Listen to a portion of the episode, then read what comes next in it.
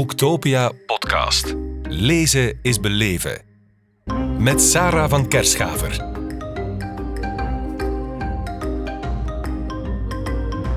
Santa Montefiore, welcome to our podcast here at Boektopia in Kortrijk. Thank you. Thank you so much for having me here. Yes, two new books translated in Dutch and published by De Boekerij, Een Nieuw Begin and Een Tijdloze Liefde. Could you tell us what are what are, are they about? Okay, so um, every year I write a big emotional drama.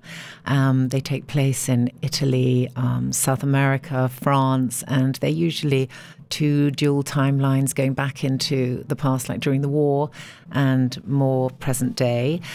And they're, you know, they're big, they're full of tragedy, love, loss, family, but for me, you know, they they take a lot of research um, and a lot of effort in the writing and everything. And during lockdown, I had all this extra time, and I'd finished the big book that I write every year, and I wanted to have some fun. Um, I also wanted to entertain my readers who were going through a really difficult time, as we all were during COVID. Um, not only were people losing people they loved, um, but they were locked down, they were anxious about the future. Um, whether the world was ever going to be the same again. There was this sort of terrible anxiety. And not, you know, I felt like that myself. So I wanted to entertain me. And there's a character in one of my books. The English book is called The Temptation of Gracie. I have a feeling it's called Under the Italian Sun or something in Dutch. And that that featured a character who was a minor character, but an awful character. Mm-hmm. She's just dreadful. She's dreadfully sort of pleased with herself. She has to be the center of everything. She has to be the queen of her town where she lives. And she's also tries very hard to look immaculate all the time. So she will produce an amazing dinner. She won't have cooked it, of course. Somebody will have come and cooked it. But when mm-hmm. the guests arrived, she'll be in her apron stirring the pot. Mm. Um, oh, and when people say this is a delicious dinner, she go, oh no, absolutely nothing, just a little spaghetti, you know. And so she's wonderfully pretentious and awful. Uh, and I wanted to give her a book of her own. And of mm. course, writing these big books every year, I had no time. COVID gave me time. So I wrote this series. There's one and two. I don't know what the titles are. You've said them in in Dutch. Yeah. Um, and and they feature Flappy has books. Now she has two books of her own. She's mm-hmm. very pleased. Mm-hmm. Though Flappy, uh, in uh, in the book, she says, "Well, I don't like romantic novels."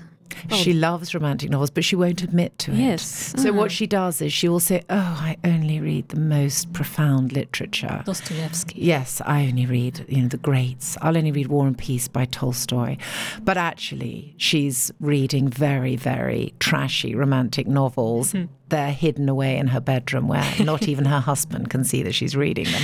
She's the sort of person that will drive her car singing to Kylie Minogue or Celine Dion, mm-hmm. but when she rolls the window down to have a conversation with somebody, she'll change it to classical oh, music. Oh, yeah, Beethoven. Yes, yes okay. Beethoven, exactly. Okay. One of your books is uh, in the setting of World War II. Is it the first time you wrote um, context? I, I, have based books during the war. I think The Swallow and the Hummingbird was based during the Second World War. Um, but yes, this one is um, A Timeless Love mm-hmm. in Holland, uh, an Italian girl in Brooklyn in the UK.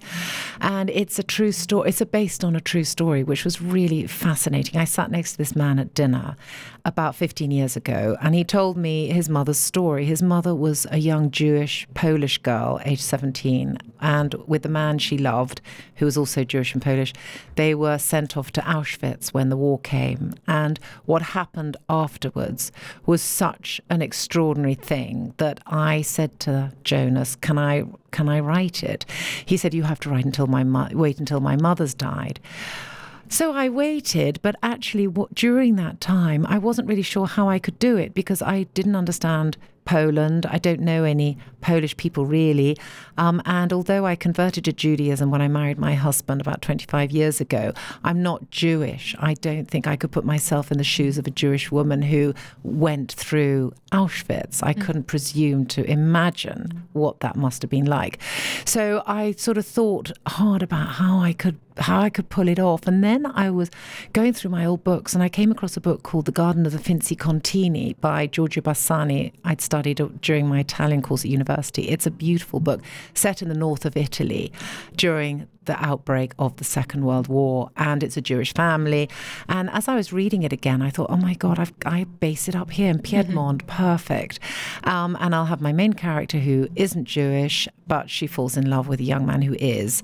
And then I can write the story. In fact, the story, Jonas's mother's story, is a very, very small part of the book, but the most important part of the book. Yeah. And I've weaved a story and my own characters, my own settings around that tiny little bit. But when my readers get to that little bit, they will mm-hmm. absolutely know what what that is. Yeah, it's all going back to those roots. Yes, actually, the root story. Yes, yeah. it's an incredible story, and it's fun when you get a real story like that, because sometimes truth really is stranger than mm-hmm. fiction, and you mm-hmm. couldn't. I couldn't have made it up. I could not have thought of that. Mm-hmm. And so you take that little seed that's truth, and you plant it in your own soil, and then you see what grows up around it. But that little seed is there. But I would never write a true. You know, I don't write about real people. I like to make it my own and have my own characters and things like that. I like the freedom to do that. Mm-hmm. But it is, but it was a wonderful little treasure. Some, you know, it's amazing how you come across stories as a writer. You know, you sit next to somebody at dinner and they tell you something, you think that's my next book.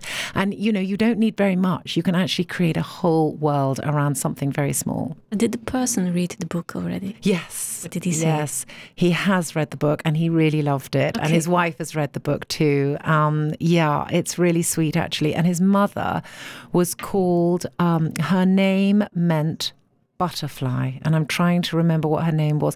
Her name in polish meant butterfly. And in my book i have my character being given a butterfly brooch by one. No it's b sorry b not butterfly okay. it's b that's right. And he's he gives her a butterfly brooch. And jonas wrote to me and said it's it was such a significant moment in the book. When he gives her that bee. It gave him a shiver because when they went to visit, him and his family went to visit his mother's grave, a bee out of season followed him all the way to the grave, and they felt that was a sign that she was with them. So he felt that that was a little sign through the book to also say that she was with him. I thought that was rather sweet. Okay. And, and what's the importance of uh, religion in the book? Because you have well, the Jewish part of the, the, the, the second man she falls in love with. Um, you're also well, Jewish. Uh, how what's the significance of religion so i didn't i never wanted to write a story based on my own experience because the trouble is because i converted to judaism if i was to write a book about it there would have to be a struggle and a mm-hmm. conflict and i had no struggle and conflict when i converted to judaism and married my husband it was interesting and fascinating and fun from day one. I studied every weekend. We had three hours of tuition with the group of people converting with me. Um, it was an hour of Hebrew, an hour of history, and an hour of religious history. And it was like doing a course at university. It was really interesting. I had known nothing before about Judaism, really. My godfather, ironically, was Jewish, but he wasn't a practicing Jewish person. And he didn't really talk about it much. So, you know, through my husband, I came to be welcomed into a world, a Jewish world that would not have been available to me before I'd met him. So I met some fast. We went to Jerusalem and met the leading architects, um, archaeologists, um, Teddy Kollek, who was the mayor of Jerusalem at the time. Uh, it was really fascinating. Yeah. And I, I remember sitting around that dinner table thinking, God, I'm with all these really amazing people. I'd never have met them if I hadn't met married my husband. So a door did open into a different world. But really, the Jonas's story, the fact that his mother was Jewish, um, and the fact that the story is partly a, a Jewish story, it actually wasn't really about being Jewish. It was about the, it was about restriction, um, about not being able to be together. You know, when Mussolini brought in the racial laws, and suddenly Italians who had Jewish Italians who'd been part of the Italian culture and life for hundreds of years and felt Italian. You know, they were Italian first, Jewish second, um, and they weren't allowed to, to marry non-Italians. They weren't allowed to work for. I'm oh, sorry, non Jewish people had to work for Jewish people. So you weren't allowed to work for Italian families. You weren't allowed to marry Italian people. You weren't allowed to have relationships with Italian people.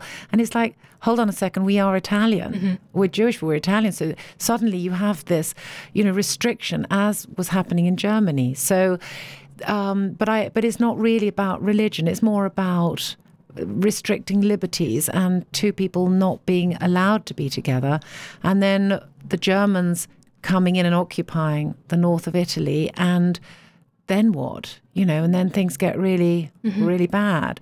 Um, so for me, it was interesting um, in terms of learning about a part of history that I really didn't know. We all know about the Holocaust in Germany how much do we know about that in Italy? Not really. No, not really. Um, you know, I had no idea that when um, the Jewish people were sent off to prison camp, at the beginning they were sent off to this place called in Fossoli that was, it wasn't like Auschwitz. Relatively, you know, you could be together with your families. It wasn't brutal. It was run by Italians.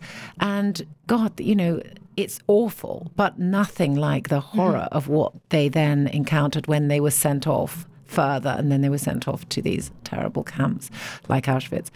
Um, so I learned a great deal about that. But it's really the book is about nostalgia. It's about losing something very precious in the past, but never letting it go or not wanting to let it go and holding on to it, and how that impacts.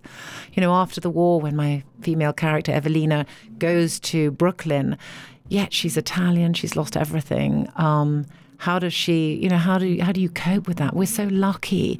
You know i it learn is. it we are so lucky. And yes we all complain about the cost of living crisis and because everything's relative and our problems are very real to us but when you research history, God, you know, I haven't lost everything. I'm not having to start again.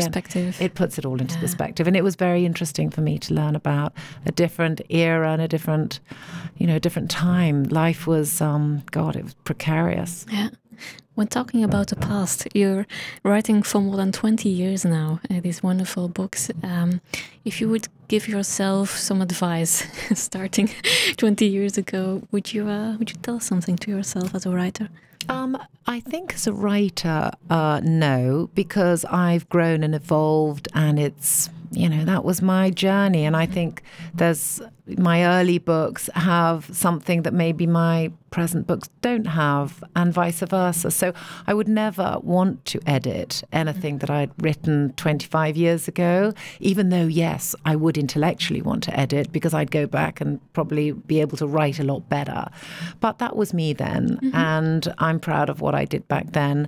Uh, I think I, you know, I, I have a lot of experience now about the publishing world. I'd have a lot to say about covers, about how things should look.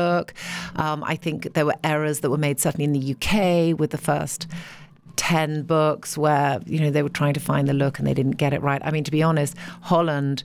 Belgium, my Dutch publishers got me right, mm, right okay. from the start. Yeah. I, well, I was a big bestseller in Holland way before I was successful in the UK. Their covers, they just got it immediately. They re- recognized that the place was almost like a character in the book. And so they put these beautiful landscapes, either Italy or France or you know, South America, and you know, you just look at these covers like, oh my god, I want to, I want to go there. So, so you know, they they got it right actually, and they're an example to all my foreign publishers really of how to publish a an author well. They've they've been phenomenal. I think they're listening and they're very happy. I hope they're listening because really they they are exceptional. They're an example to other mm. publishers how to publish an author. They're brilliant. Okay, Santa Montefiore, thank you very much. Thank you so much. Boektopia podcast. Lezen is beleven. Beluister ook de andere podcasts live opgenomen op Boektopia 2022. Nu via je favoriete podcast-app.